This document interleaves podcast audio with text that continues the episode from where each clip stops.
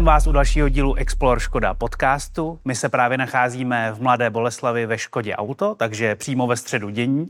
Dneska to máme skutečně velmi krásné, protože já tady k sobě budu mít pana Michala Velebného, což je koordinátor restaurátorské dílny eh, Škoda muzea. Máme tady jednoho z úplně prvních superbů ze 30. let 20. století. Do toho tady máme také toho úplně nejnovějšího, ještě zamaskovaného. A protože mám spoustu otázek, tak rovnou jdeme na pana Velebného. Tak, pane Velebný, dobrý den. Dobrý den. Vítám vás, děkuji vám, že jste si udělal čas. Rád. Už tady stojíme před dvouma opravdu nádhernýma modelama. Já musím říct, že trošku víc mi oči zkouzávají eh, na ten starší. To je teda nádherný kus auta. A pojďme začít od začátku. Pojďme si říct, eh, nebo mě by zajímalo, kde se vzal ten název Super. Tak název Superb se poprvé objevil eh, v deníku tehdejšího ředitele Karla Hrdličky po jedné z porad, eh, kde vlastně se řešil název nového vozu s velkým šestiválcovým 2,5 litrovým motorem, mm-hmm. který stál vlastně na vrcholu té pyramidy, která začínala nejlevnějším populárem. Mm-hmm. A já jsem minulý díl začínal tím, ptal jsem se, co znamená Kodiak pro Škodu Auto. A tak jak to bylo tehdy se Superbem, jste to teda možná začal, to byla to nejvyšší, co vůbec šlo? Přesně tak. Škoda v roce 1934 představila nový podvozek. Eh, byl to takzvaný páteřový rám, který se eh, odlišoval od toho předchozího mm. žebřinového, který šel celý, celou tou historii už od doby Laurina Klementa. A tenhle ten páteřový rám vlastně měl eh, daleko lepší jízdní vlastnosti, daleko lepší odhlučnění, daleko lépe, snadněji překonával nerovnosti bez nějakých otřesů mm-hmm. do interiéru, takže byl to veliký pokrok. A e, Škodovka začala připravovat i nejen pro ten malý populár, ale i pro vozy větších e, tříd, pro Rapid, Favorit i ten nejvyšší Super. Mm-hmm. Takže řekněme, Super byl vlajková loď. Super byl v té době vlajková loď, stejně jako dnes máme Fabia, Scala, Octavia. Mm-hmm a super. Určitě eh, dost lidí, stejně jako já, nemá možná úplně pojem o tom, jak ty prodeje chodily eh, dřív a jak se to dělalo. To by mě hrozně zajímalo, jak eh, to bylo, buď to i možná, jestli můžete trošku třeba s marketingem a kolik se těch aut prodalo, kdo si ho vůbec mohl dovolit, takovouhle tehdy loď? Super, byla opravdu vlajková loď, využívali ho bankéři, majitelé továren, ministerští úředníci, mm-hmm. ale několik jich vycestovalo i do zahraničí, kde je užívali například eh, naše československé ambasády. Mm-hmm. To by mě teda zrovna zajímalo. Je tam nějaká tehdy opravdu exotická země, kde mohl jezdit český super? Nej, nejvzdálenější destinace je Argentina. Aha, aha. Krásný, krásný, až kam se dokážeme dostat s takovýmhle krásným odkazem. Jinak eh, samozřejmě Škoda i tenkrát měla svého ambasadora, mm. byl jim operní pěvec Ludikar, který eh, jeden z těch prvních kusů dostal k dispozici a absolvoval s ním turné po Československu a byl takovou tváří Škody mm. a tváří nového vozu. Mm. No to jsem muselo cestovat hezky, protože já už jsem si samozřejmě to auto obešel a vidím, kolik tam je vzadu prostoru, podnožka, to je neuvěřitelné. A když vidím, kolik tam je různých detailů, eh, vyrábělo se tehdy všechno tady v Čechách nebo v Československu respektive? Eh, tenkrát vlastně v těch 30. letech jsme si vozy vyráběli kompletně doma, čili od motoru, podvozku přes eh, výdřevu, oplechování, hmm. čalounění. Tenkrát jsme měli všechno doma a všechno vznikalo tady hmm. přímo Mladé Boleslavy. Výjimkou byly některé speciální karoserie. Eh, několik superbů bylo karosováno třeba na sanitní vozy, eh, několik kousků si nechali na zakázku eh, lidé karosovat třeba u Sodomky nebo u hmm. Uhlíka. Mm-hmm. Když mluvíme o tom, jak to bylo, řekněme, luxusní, možná jenom pro těch pár horních, máte představu, kolik se jich tak mohlo prodat v těch 30. letech? Tak eh, výroba, vlastně první prototyp byl představený v roce 1934 na mhm. podzim. Eh, výroba se rozjela prakticky od roku 35 a eh, do roku 38 se vyráběly s motory SV s různými objemy 2,5 litru, 2,7, 2,9 litru a bylo vyrobených nějakých 600 kousků. Potom uh, už přišly do výroby uh, Superby s motory OHV, mm-hmm. měli větší výkon, ten nejsilnější sporový měl nějakých 65 koní, tady už bylo o 20 koní víc, 85 mm. a krásný průběh kroutícího momentu. a těle těch OHV modelů se vyrobilo 275, část ještě do druhé světové války a část potom. Jasně, pak nám to bohužel zařízli. A e, řekněte mi, co by mě taky moc zajímalo, e, vidím starý pneumatiky, myslím, že tehdy nebyl rozdíl v letních zimních pneumatikách. Tenkrát nebyl, nebyl rozdíl, vypadaly e, všechny podobně. Šlo, šlo koupit ty pneumatiky s hrubším vzorkem, když někdo ten vůz provozoval v horských oblastech, mm-hmm. tak si asi koupili něco nepatrně terénnější. Na to bych se právě chtěl zeptat, protože já si nedokážu představit, že bych s takhle starým autem jezdil v zimě zadní pohon a ještě takhle ty pneumatiky, nebylo nějak moc příliš nehod třeba, nebo? Nebyl takový provoz, tak nebylo tolik nehod. Eh, tenkrát se sypalo, eh, méně solilo téměř vůbec. Tam byl hlavně jakoby eh, posyp, písek, škvára, a takže nehody byly, ale jezdil se opatrně. Jasně. A když jste mluvil tenkrát a o té soli, tady ten vůz je zrestaurovaný je kompletně zrestaurován, takže to není původní lák. Není to původní lák, tento vůz eh, dosloužil eh, jako taxislužba někdy v 50. Eh, na přelomu 50. 60. Hmm. let. Potom vlastně ho Škoda muzeum koupilo v 70. letech hmm. a odpočíval v depozitáři a před několika lety jsme se pustili do jeho renovace, která byla dokončena před loni.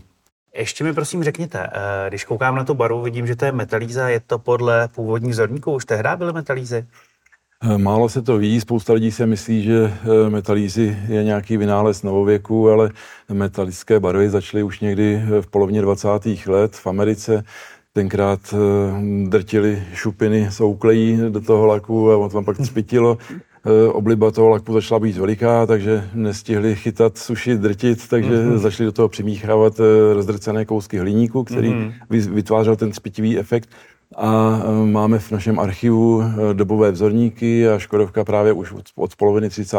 let standardně nabízela 8 normálních barev a 4 až 6 metalických, takže v té době to mhm. bylo opravdu běžné, kdo si připlatil za metalízu, normálně ji měl. Hmm. Šupiny uklej, tak to jsem, to jsem vůbec nevěděl, to jsem v životě neslyšel. Vy jste mluvil o tom, teda vy jste koordinátor restaurátorské e, dílny. E, to by mě moc zajímalo. Při tom restaurování, e, jak se postupuje, kde začnete? Celý je to ve vaší režii? Je to pod naší taktovkou, ale některé profese tady neděláme, ty svěřujeme, svěřujeme jiným odborným dílnám. Týká se to třeba výdřevy, protože karoserie těch starých automobilů až do roku 1952 eh, mají vždycky dřevěný základ, eh, který je odplechovaný. Mm-hmm. Teprve v roce 1952 začala výroba vozu sedan, který měl byl první vůz s celokovovou karoserií. Mm-hmm. Takže truhlárnu vlastní nemáme, tady se obracíme na specialisty, no a pak nemáme vlastní čelovnickou dílnu, takže i tady si necháváme mm-hmm. pomoct u odborníků.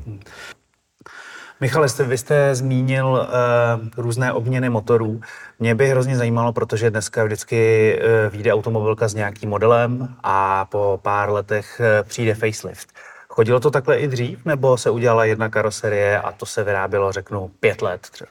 Chodilo to takhle i dřív, mm-hmm. tam ty e, designové změny e, daleko častěji podléhaly modním mm-hmm. vlivům, takže e, ty masky, ty, ty, zejména ty přídě se měnily daleko častěji. Ta záď e, vlastně od těch A sloupků dozadu, to bylo téměř neměné.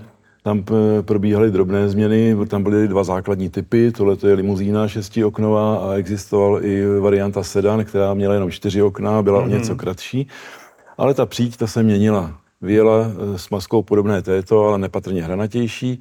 Potom eh, od roku 35 do roku 37 eh, měla, vypadala takto, měla tento tvar. V roce 38 se to na jeden rok změnilo, dostalo to horizontální členění těch příček a s širokou svislou lištu. No a v roce 39 přišla móda z Ameriky e, vodorovně členěné masky a té velké kapoty, která se odklápěla nahoru, říkal jsem aligátor. Mm-hmm. A vlastně od modelového roku 39 eh, jsme už vyráběli ty Superby v této podobě. Mm-hmm. Michale, to, že my tady spolu dneska stojíme, to není samozřejmě náhoda. Ani není náhoda, že tady máme jeden z prvních modelů Superb a ten úplně poslední, protože ten bude mít za nedlouho světovou premiéru. Eh, já bych se vás rád zeptal, eh, máte přehled i o cenách třeba v porovnání s těmi novějšími, jak kdo se opravdu mohl dovolit? Tak eh, super by vlastně v tom roce 1935, když vyjeli, tak ta základní cenovka toho menšího, toho sedanu eh, byla, eh, byla nějakých 65 tisíc korun. Cenovka této limuzíny byla 69 tisíc korun. Mm. Pro srovnání, ten nejmenší populár, nejlevnější stál 17 900, mm. Čili super byl v té době vlastně tři a půl násobek, když tam přibyla nějaká drobná výbava, tak až čtyřnásobek vlastně toho mm. nejlevnějšího modelu. Tak to jsme na tom dneska trošku líp. um, další věc, bezpečnost. Řešila se dřív bezpečnost, protože dneska víme, že to jsou jedny z nejbezpečnějších aut vůbec. A jak to bylo dřív? Tehdy bezpečnost byla eh, zaručena kvalitním měkkým čalovněním v interiéru vozu, takže se tam, takže se posádka neměla o co zranit, nebo minimálně, ale jinak na bezpečnost se tehdy eh, z dnešního úhlu pohledu jako vůbec nehledělo. Mm-hmm. Čili nenajdeme tam ani náznak airbagu, ty byly vynalezeny daleko později, nenalezneme tam náznak bezpečnostních pásů, byly vynalezeny o 30-40 let později, čili z dnešního úhlu pohledu tam těch bezpečnostních prvků je téměř nic. Hmm. A další věc, co na tehdá nový Superb říkala odborná veřejnost? Tak odborná veřejnost ho eh, schválila jednak prostřednictvím tisku, ale e, Škoda se tehdy ASAP, automobilová společnost pro automobilový průmysl, mm-hmm. jak jsme mhm. se jmenovali, k, e, a vyráběla znač, vozy značky Škoda, tak e, absolvovala několik e, soutěží elegance, konkurs de elegance tady po celém Československu a pravidelně vozila ceny za hodnocení designu. Mm-hmm. Já se teď vrátím trošku možná k těm technologiím. Jste mluvil o změnách podvozku. Je něco, co měl tehdejší Superb a žádné jiné auto to ještě nemělo? Tak já si myslím právě ten podvozek s tím páteřovým rámem, který byl vepředu rozvidlený a takže ten agregát tam byl uložený měkce v gumových silemblocích mm-hmm. a přenášel minimum otřesu do toho interiéru. Ten podvozek bylo možné eh, vyrobit eh, ekonomicky tak příznivě, že vlastně eh, oproti, oproti cenám tehdy konkurence prodávala ty malé vozy za nějakých 21 až 24 tisíc korun mm-hmm. a Škoda přišla se, s populárem za 17 900, takže díky tomu okamžitě nastartovala mm-hmm. prodeje celé modelové řady a získala Škodovka velice rychle pozici jedna na automobilovém trhu v Československu a to už neopustila. A možná, že i díky tomu jsme v tom poválečném uspořádání eh, byli jmenováni jako jediný, kdo tady směl dělat eh, osobní auta. Mm-hmm.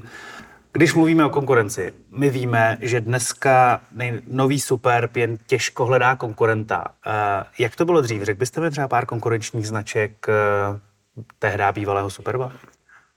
Tak určitě tehdy eh, jednička eh, na trhu, eh, než jsme se jí stali my, tak byla Pragovka mm-hmm. se svými modely od malé pikoly a přes ty různé lejdiny a, a dál, takže vždycky jsme se srovnávali s nimi. Mm-hmm. Michale, je nějaký odkaz, který, řekněme, předal starší Superb tomu novému? Jsou odkazy dva slavné jméno a vnitřní prostor. Mm-hmm, to je pravda, že i ten nový je neskutečně velký. Ale my, já už tady u toho netrpělivě stojím, pojďte mi to ukázat. Já se chci na to nádherný starý auto podívat zblízka. Jdeme to. Tak máme tady Superb 2 eh, z roku 1936 a eh, má klasickou koncepci, to znamená ten páteřový rámek, jsme se o něm bavili, má to šestiválcový eh, motor podél eh, za přední nápravou, no a na to navazuje prostor pro řidiče, velký prostor pro posádku a poměrně velký prostor pro zavazadla. U nového Superbu díky moderní koncepci bezrámové, čili samonosná karoserie, hmm. motor uložený napříč, nám zbývá daleko víc prostoru právě pro tu posádku, ten prostor pro toho řidiče je daleko prostornější, pohodlnější No a zavazadlový prostor, ten si ukážeme. Mm-hmm.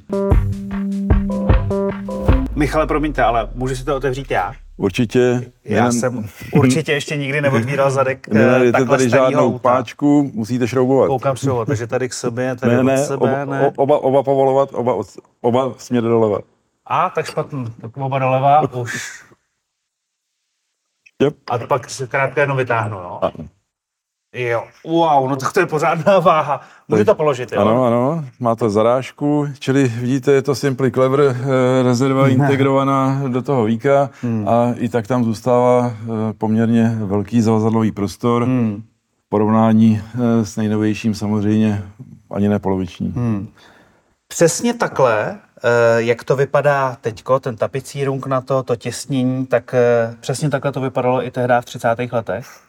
To protože je... tohle, já, pardon, protože já se tam, tohle je fakt krásně zpracované, na to jsme vlastně zvyklí z, dneš, zvyklí z dnešních aut a už tohle vypadá úplně superově, tak to je, nechápu, jak to mohli dřív dělat. Je to poctivá ruční práce, měli jsme tady spoustu šikovných švadlen, čalouníků, eh, opravdu ten otisk lidské ruky tady je krásně hmm. vidět. Můžu si to zase zavřít, Michale? Uh, tyjo, to je fakt, to fakt vážný, to je fakt, to je fakt zajímavý. Uh, já samozřejmě vím, že v novém Superbu si můžu téměř dát nohu přes nohu a sednout si vzadu opravdu pohodlně. Rád bych, abyste mi ukázal i, jak je to tady v tom starém, řekněme původním. Jdem se podívat. Oh, já vám Prosím. děkuji. to je prostě bomba vůně, materiály. Michale, úžasný. Opravdu jedním slovem úžasný. Polstrování, ty vůně, to je... Škoda, že se tohle nedá nějakým způsobem přenést. Uh, řekněte mi, dřevo je dřevo? Ano, tady uh, těchto do, v této době, v tomto období se žádné napodobeniny hmm. nepoužívaly. Hmm. Tady opravdu dřevo je dřevo, kůže je kůže a je to, je to součást hodnoty toho auta, ten věm, který to dává, je to příjemný naumak, příjemný na pohled. Mm-hmm. Na nějakou dobu se od toho ustoupilo, jak jste říkal, k napodobeninám a naštěstí e, u nového Superbu se k přírodním materiálům a k recyklovaným materiálům vracíme, takže je to návrat, částečně návrat k přírodě. Mm-hmm. Uh, krása, opravdu jedním slovem krása. Já jsem z toho úplně uvytržený, protože mně se ještě líbí, že vlastně my sedíme v něčem, co je staré téměř 100 let. Člověk by mohl mít pocit hlavně opatrně na všechno, abych nic nezničil, ale tady je fakt všechno pevné. Já můžu za věci zatáhat, já je můžu zmáčknout, prásknout s dveřma, který udělají teda mimochodem nádherný zvuk. Uh, jak jste se dostal k práci takhle uh, koordinátora restaurátorské dílny v muzeu Škody Auto? tak je to takový splněný sen. Dlouho jsem o tom snil, protože znal jsem jednoho z mých předchůdců a vždycky jsem hmm. toužil eh, věnovat se historii hmm. značky a je to i tím, že mě eh, historické automobily, historie značky, historie závodních automobilů Škoda mm. doprovázela vlastně od mého dětství a mm. je to i tím, že jsme tady vlastně už naše rodina ve třetí generaci protože můj děda nastupoval v roce 1925 ještě eh, do firmy Laurin Clement a eh, v těch 30. letech pracoval v konstrukci karoserií, mm-hmm. takže je možné, že některé díly právě na tohle Superba eh, prošly i jeho rýsovacím prknem. takže, takže v autě, ve kterém my teď sedíme, v téměř 100 let starém autě, je dost možné, že nechal váš dědeček svůj rukopis. Je to možné. To je teda krásný. To je moc hezká nostalgie a hezký odkaz. Michale, já vám děkuju. Mějte se hezky a ať se vám daří. Naschle. A tímto se s vámi loučím. Musím říct, dnes to bylo velmi příjemné natáčení s možností dotknout se takhle nádherného historického kousku. Budu se na vás těšit zase příště a to už z premiéry nejnovějšího Superbu. Mějte se hezky.